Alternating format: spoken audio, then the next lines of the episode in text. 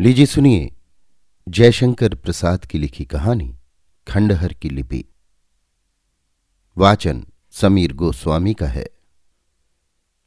जब बसंत की पहली लहर अपना पीला रंग सीमा के खेतों पर चढ़ा लाई, काली कोयल ने उसे बरजना आरंभ किया और भौरे गुनगुनाकर काना फूसी करने लगे।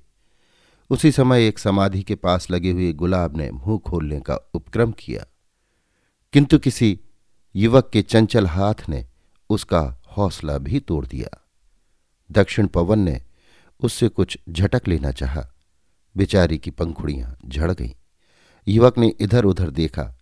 एक उदासी और अभिलाषामयी शून्यता ने उसकी प्रत्याशी दृष्टि को कुछ उत्तर न दिया।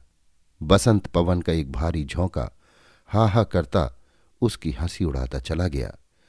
सटी हुई टेकरी की टूटी फूटी सीढ़ी पर युवक चढ़ने लगा।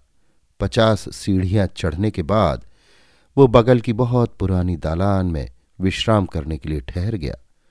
ऊपर जो जीर्ण मंदिर था, उसका ध्वंसावशेष देखने को वो बार बार जाता था।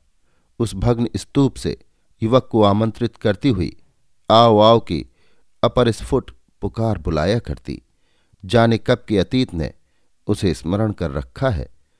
मंडप के भग्न कोण में एक पत्थर के ऊपर न जाने कौन सी लिपि थी, जो किसी कोरदार पत्थर में लिखी गई थी। वो नागरी तो कदापि नहीं थी।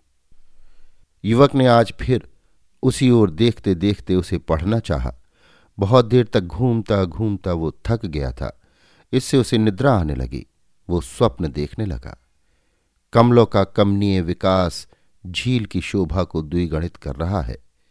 उसके आमोद के साथ वीणा की झनकार झील के स्पर्श के शीतल और सुरभित पवन में भर रही थी। सुदूर प्रतीच में एक सहस्त्र दल स्वर्ण कमल अपनी शेष स्वर्ण किरण की भी मृणाल पर व्योम निधि में खिल रहा है।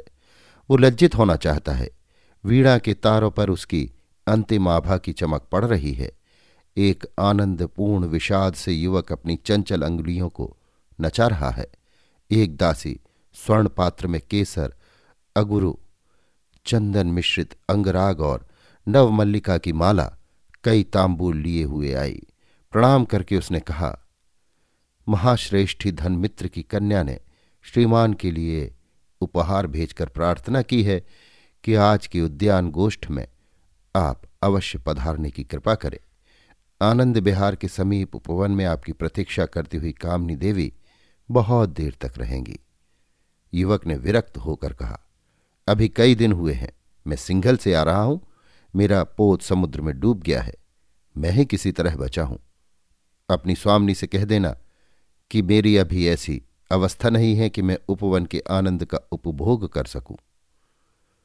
तो प्रभु, क्या मैं यही उत्तर दे दूँ? दासी ने कहा, हाँ, और ये भी कह देना कि तुम सरीखी अविश्वसनीय स्त्रियों से मैं और भी दूर भागना चाहता हूँ, जो प्रलय के समुद्र की प्रचंड आंधी में एक जर्जर पोत से भी दुर्बल और उस डुबा देने वाली लहर से भी भयानक है। युवक ने अपनी वीणा संवारते हुए कहा, वे उस उपवन में कभी की जा चुकी हैं और हमसे ये भी कहा है कि यदि वे गोष्ठ में ना आना चाहें तो स्तूप की सीढ़ी के विश्राम मंडप में मुझसे एक बार अवश्य मिले लें। मैं निर्दोष हूँ, दासी ने सविनय कहा। युवा ने रोष भरी दृष्टि से देखा। दासी प्रणाम करके चली गई। सामने का एक कमल संध्या के प्रभाव से कुमला रहा था। युवक को प्रतीत हुआ कि वो धनमित्र की कन्या का मुख है। उससे मकरंद नहीं अश्रु गिर रहे हैं। मैं निर्दोष हूँ, यही भौरे भी गूंज कर कह रहे हैं। युवक ने स्वप्न में चौंक कर कहा, मैं आऊँगा।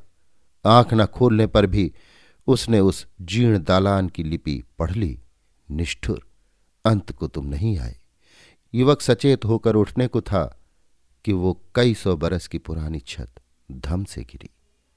वायुमंडल में आव आव का शब्द गूंजने लगा। अभी आप सुन रहे थे जयशंकर प्रसाद की लिखी कहानी, खंडहर की लिपि। वाचन समीर गोस्वामी का था।